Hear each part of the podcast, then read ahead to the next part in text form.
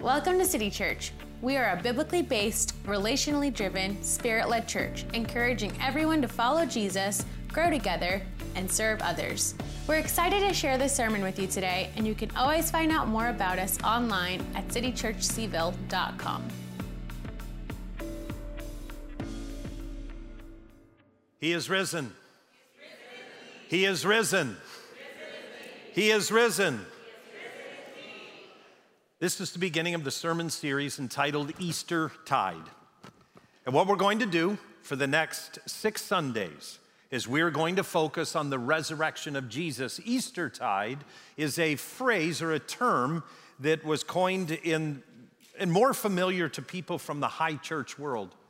In that, the time between Easter, when Jesus is resurrected on Sunday morning, all the way to Pentecost, Penta meaning 50, 50 days after Easter, when the Holy Spirit is poured out, those 50 days are what Easter tide covers.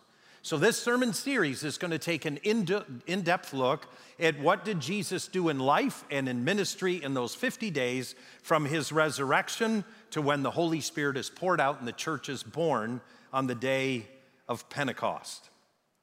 Now, for many of us, this sermon series will remind us of things, it'll help you to remember. For others of us, maybe you're checking out faith. Maybe a friend has invited you to worship with us online or to worship with us in person. And so you're checking out who Jesus is and you're kind of checking out faith. And you'll hear this series for the very first time and learn about the resurrected Christ. I know for me, though, as I've been looking at Eastertide, where for these 50 days we will focus on the resurrection and what it means, it's more about memory for me in a lot of ways. It's about reminding myself about who Jesus is in a resurrection.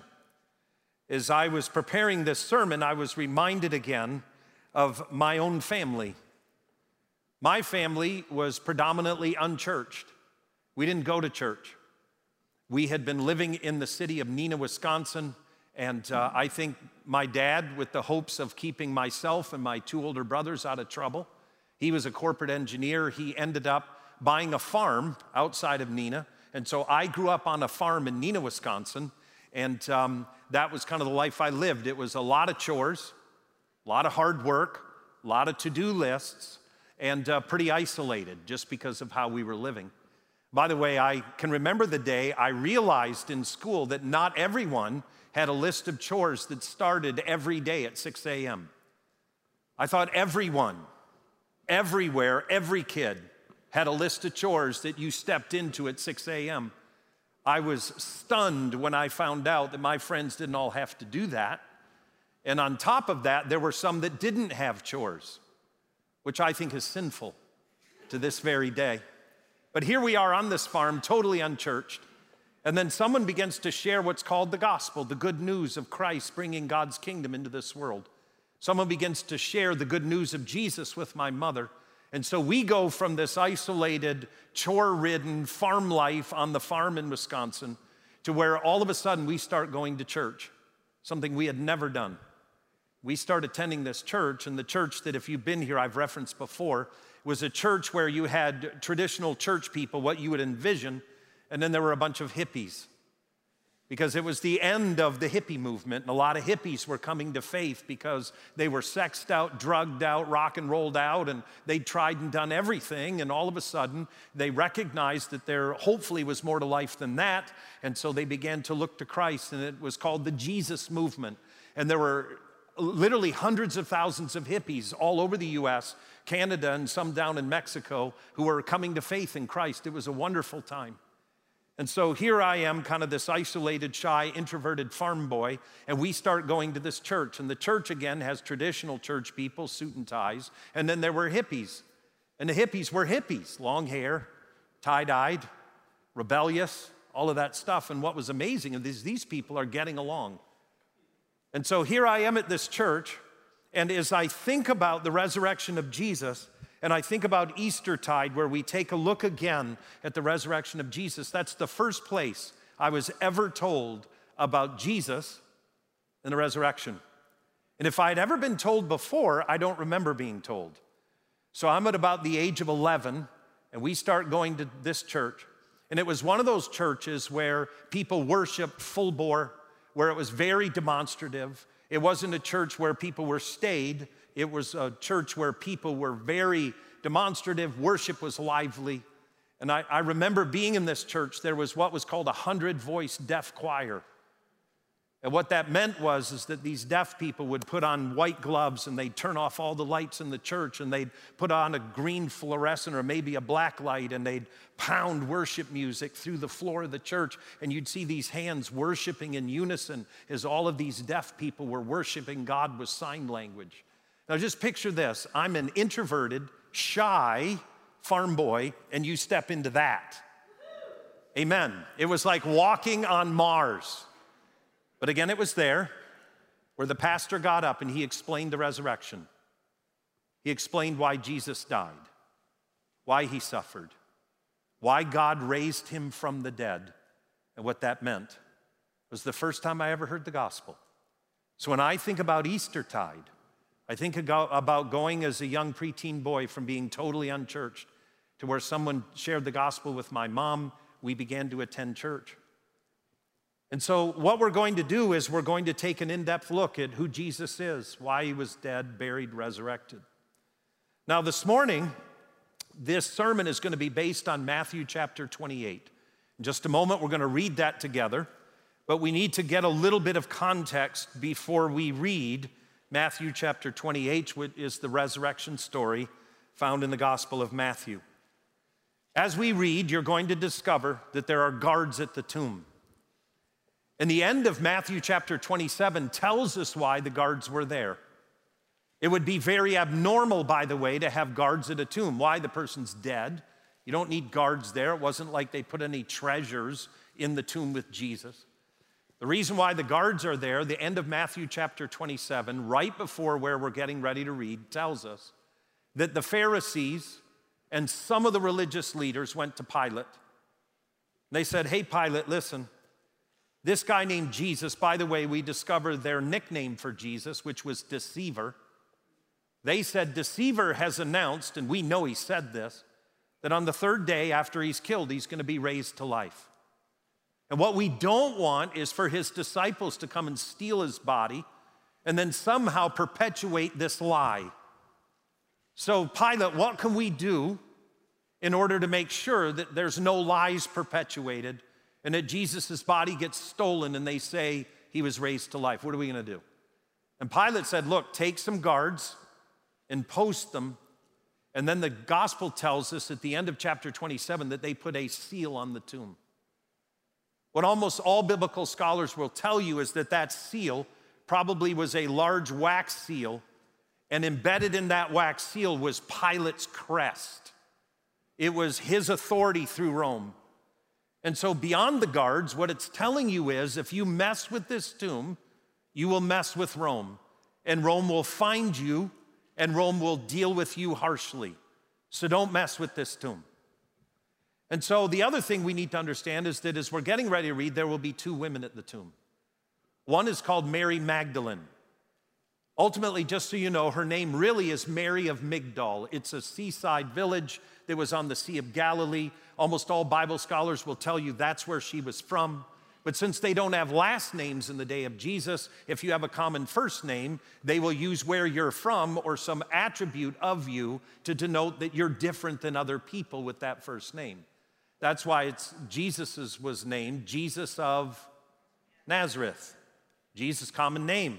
So suddenly you need to denote who he is, Jesus of Nazareth. Well, Mary was a very common name. In Hebrew, it's Miriam. So Miriam is a common name. There's several Miriams or Marys around the life and death and resurrection of Jesus. And so Mary of Migdol was one of them. Luke chapter 8 tells us that she was demon possessed when she met Jesus. She had seven demons and he cast them out. And out of love and affection for Christ, for the freedom that he had brought into her life, she follows him. She follows him to the cross. She follows his dead body to the tomb, and now she's at the tomb on resurrection morning. Then the text tells us that there's another Mary. She's denoted in the Gospels as the other Mary. Do you want to know why she's called that? Because she's the other Mary. We don't know for sure who she was. So you have Mary of Magdal, Mary Magdalene, and you have the other Mary. So, what we're going to do now is we're going to go ahead and read the resurrection story in Matthew 28. Here's what the gospel tells us. After the Sabbath at dawn, on the first day of the week, by the way, that would be Sunday morning. So on Easter Resurrection Sunday morning, the text tells us Mary Magdalene and the other Mary went to look at the tomb. There was a violent earthquake, for an angel of the Lord came down from heaven and going to the tomb, rolled back the stone and sat on it. I love one pastor when he was preaching this said that the angel came down, took his pinky, and flicked the stone over, sat on it, leaned back, and said, That was nothing. I love that. It says his appearance was like lightning, and his clothes were as white as snow. And the guards were so afraid of him that they shook and became like dead men. That same preacher said it this way that the two guards messed their pampers and they fainted. That's how he put it. I like that. Now, one of the things I want to make mention of before we read the rest of the resurrection story, and I want us to catch this. This Bible is written by Eastern people. This is not a Western book, it's an Eastern book. And the Bible was written in the Middle East with a Middle Eastern mindset. And what that means is, is they write differently than we're used to reading. Also, know this that in Hebrew and Greek, there's no punctuation. Your entire Newer Testament is one run on sentence. Do you know that? Any punctuation you see has been added by the translators. Now, one of the things, though, about Near Eastern literature is that you prove your point by repeating a similar theme or a similar set of words. So, when you sit down to read the Bible, I want you to do this from now on. When you read it, read the Bible and look for repeated phrases and repeated words because that's the point. That's the point that try, the writer's trying to make. In the West, we would use exclamation points, we would embolden stuff, we would underline it, we would do, but that's not how it works in the Bible. What the Bible wants you to know is through repeated phrases or repeated words. We got this? Now let's read the rest of what we need to read in the resurrection story of Matthew 28. Here's what the gospel says to us beginning in verse 5. The angel said to the women, Do not be afraid, for I know that you are looking for Jesus who was crucified. He is not here, he has risen, just as he said. Come and see the place where he lay. Then go and tell his disciples, He is risen from the dead and is going ahead of you into Galilee. There you will see him. Now I have told you. Reading on. So the women hurried away from the tomb, afraid yet filled with joy, and ran to tell his disciples. Suddenly, Jesus met them. Greetings, he said. They came to him, clasped his feet, they worshiped him. And then Jesus said to them, Do not be afraid. Go and tell my brothers to go to Galilee. There they will see me.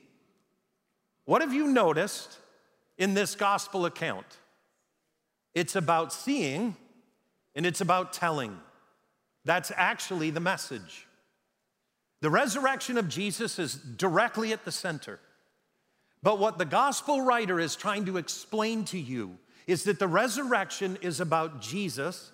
It's about coming and seeing and then going and telling.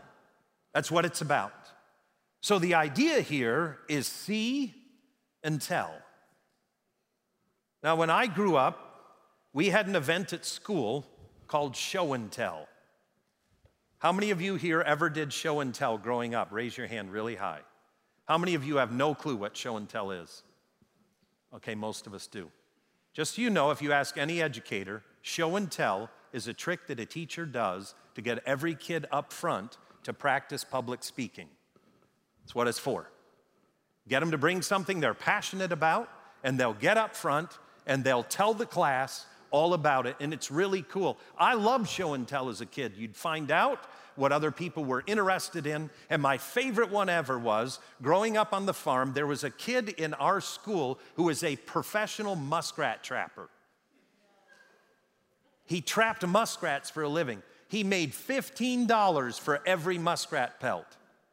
The kid in my eyes was rich because my dad paid me 25 cents a week to do all those chores I've told you about. My dad was German. Uh, that's enough said. But I remember my buddy getting up front with that muskrat pelt, and he brought his traps, and it was awesome. And he was so passionate about it. And I said to my dad, I want to trap muskrats. He said, The problem is you have to live on a river or a stream to trap muskrats. I said, I want to move to where there's muskrats because that looked awesome. The thing of it is, is when someone tells you something about what they're passionate about, it affects you. There's something about passion and telling what you've seen. The gospel wants you to know this is how the kingdom of God works. It's about seeing Jesus and then telling people about what you've seen. It's about see and tell. The rest of this sermon is going to be about putting feet to your faith. What does it mean for us to look at the resurrection story in this Eastertide series and look at Jesus being raised from the dead? And what does this gospel story tell us we are called to do in putting feet to our faith as followers of Jesus? Well, the reality of it is, it's simple because this biblical gospel narrative tells us what God is looking for. We find it in Matthew 28 9. We've already read it but I want us to look at it again. Matthew 28 9. Suddenly Jesus met them. Greetings, he said, and they came to him, clasped his feet, and they worshiped him. Now, I want us to notice that the gospel here is clear. They came looking for Jesus, they came to look for him. When I think about Eastertide and I think about reflecting again on this idea of the resurrected Christ and people looking for Jesus, I think about when I was looking for Christ as a preteen boy. I already mentioned that my family began to, we went being, from being unchurched to now we're attending a church. I heard the gospel explained that God came in the flesh in Jesus, the incarnation of God. And he stepped into this world. And Jesus, in the incarnation, God took on flesh and stepped into this world. But this world was filled with suffering. And he doesn't ignore the suffering, he actually steps into it fully. And he suffers to death. And I remember being told that Jesus did that out of love and self sacrifice and care and concern for all of humankind. And then Jesus, after he gives up his life, becoming a, an atoning sacrifice for my sin and for what I had done. That God, in acceptance of that sacrifice, raised Jesus to, to, to new life through death, through hell, and through the grave on the third day, and that's what Easter is. And I remember listening to that, about 11 and a half years old. And as I was thinking about Eastertide, and reminding ourselves again of the resurrection, I thought about when I accepted Christ. When I made the decision to follow Jesus, it wasn't in a church.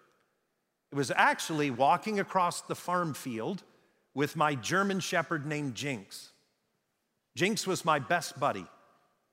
We had a German shepherd on our farm, and everywhere I went, Jinx would go. His mom was an albino, and his dad was a regular German shepherd, so he was half white and half what you picture a German shepherd to be. And Jinx and I were walking across the field in spring, and the cover crop was growing.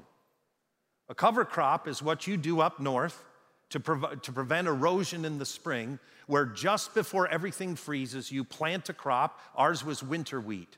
So we would have harvested all the corn, we would have plowed fields, we would plant this uh, cover crop called winter wheat, and in the spring it would begin to grow it would head relatively quickly. We would harvest that wheat, we would make it into cow feed, and then plant another crop in that field.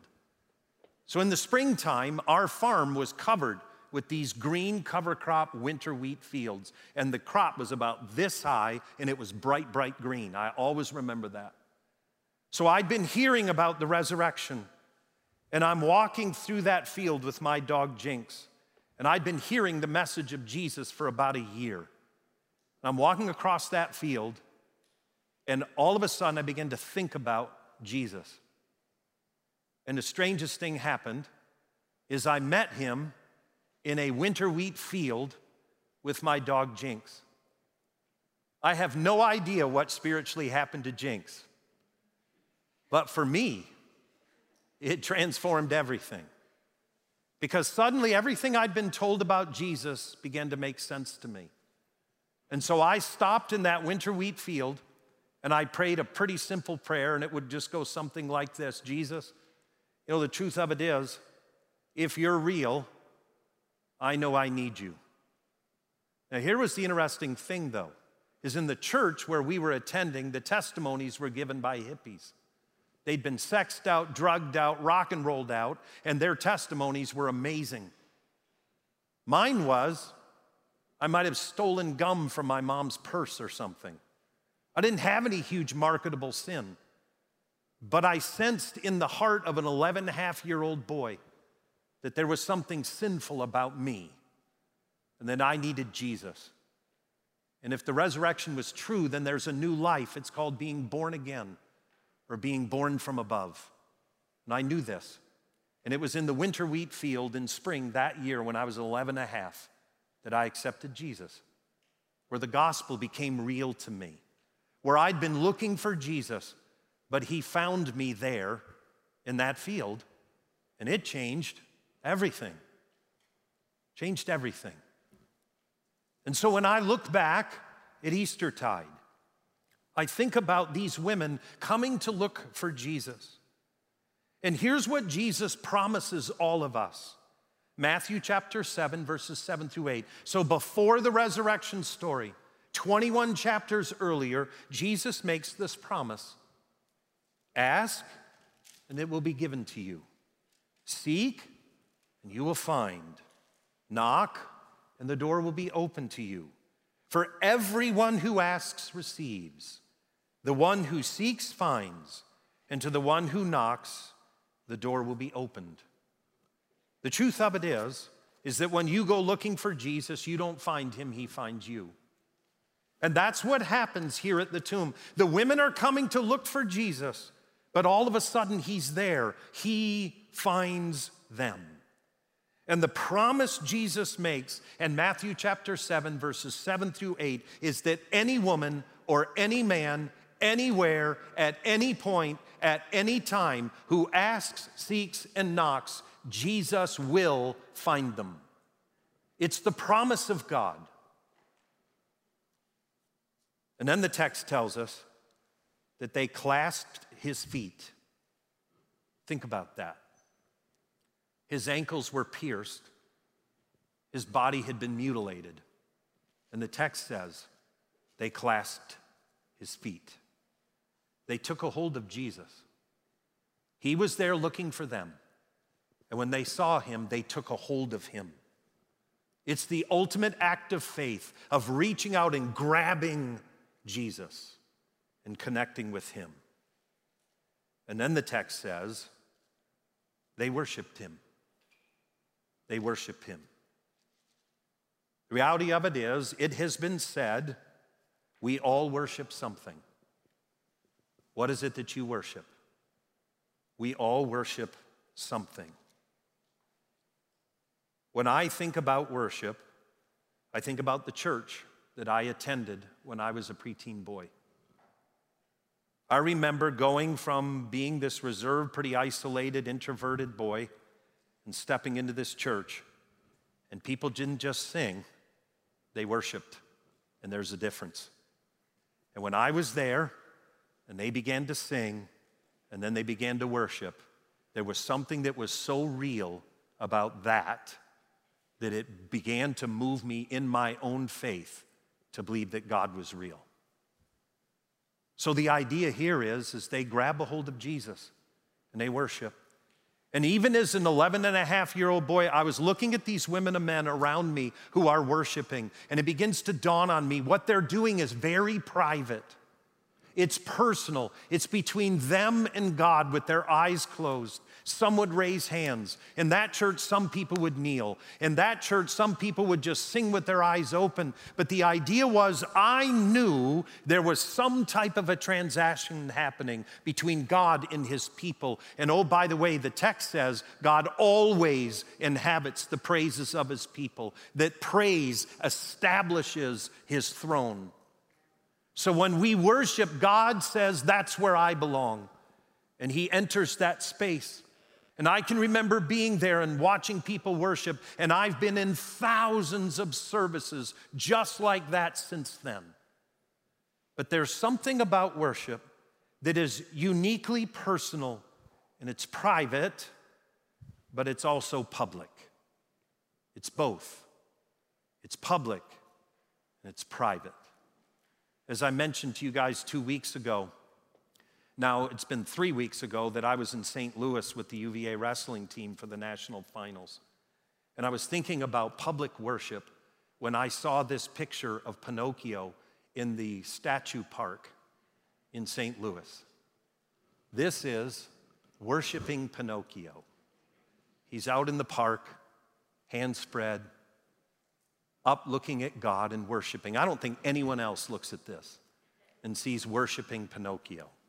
This is a 10 foot high statue that looks so random to me. And when I saw it, I thought, that's worshiping Pinocchio. So I took a selfie with me at the base of Pinocchio, but it looked so creepy that there was no possible way I would show that picture. So I stepped back and I took this picture of worshiping Pinocchio. And here's what I thought about look, I'm a pastor full time. So uh, here's what I thought about you know, Pinocchio, if you're worshiping Jesus, your nose will never grow because he'll transform you. I had a little sermon for Pinocchio right there in St. Louis Park. But what I can tell you is, is that worship had an incredible impact on me. And this text tells us that these women were looking for Jesus. He found them, they didn't find him. And when they were found by him, they worshiped. They worshiped him. And then Jesus says in Matthew, Matthew 28 10, as we get ready to close, it says, Then Jesus said to them, Do not be afraid. Go and what? Go and tell. Go tell my brothers to go to Galilee. There they will see me. It's about telling and seeing. It's about people who have seen Jesus go and tell other people about the Jesus that they've seen. And then they hear about Jesus just like it happened in my home, where someone told my mother the gospel, the good news of the kingdom of Jesus. And then we started going out, going to church. And when we did, I saw Jesus because someone who had seen Jesus told my mom about Jesus. It's about seeing and going and telling. But notice in this phrase, in the text that we've read, Jesus tells the disciples, Go to Galilee, there, was, there you will see me. I found that odd. Why wouldn't Jesus do it in Jerusalem? He had just met the women there. Why wouldn't he say, let's all gather together around the tomb? Go get all the disciples, bring them here. Let's do it here in Jerusalem. But Jesus doesn't. He's very crystal clear. I want you to go tell the disciples to go to Galilee, and there they will see me. Why does Jesus do that? I think I know. Because for most of the disciples, the Galilee is home. It's where they're from. It's where they first met Jesus. It's where on the shores of the Galilee Jesus had recruited them to come and follow him. There were some that happened later, like Matthew the tax collector, but the majority of them he had recruited from that little seaside village called Capernaum on the Sea of Galilee. And he tells them to go home and you're going to see me there. I want you to go back where it all began because now that I'm resurrected, this thing is going to take a brand new trajectory. So Jesus says, let's go back. Let's remember where you first met me. And then I'm going to tell you about the resurrection. And then we're literally going to go and bring the gospel to the entire world. It's going to go everywhere. Now, here's the practical implication of that. If you met Jesus, I want you to go back where you first met him. Yours won't be on the shores of the Galilee, but it'll be somewhere. What I want you to do is walk through those winter wheat fields with your dog. I want you to go back to the place where you had been looking for Jesus and Jesus found you. I want you to think about that place and thank God that during Eastertide we're reminded again of going back home where it all began. We become renewed, we become inspired, we become grateful again for what God has done for us. And if you've never accepted Jesus, as we're getting ready to close out this sermon, I encourage you to do what I did in a wheat field with my dog. You do, begin to seek, you knock, you ask, and Jesus will meet you wherever you're at. And it's in that moment that you upload to Him your sin, and He downloads to you His righteousness because of what He's done. And then you experience what it's called to be born again to be born from above, to be born anew. And that resurrection life changes everything. Would you stand with me as we close? As we stand together, I'm going to ask that you would take just a moment and close your eyes in God's presence.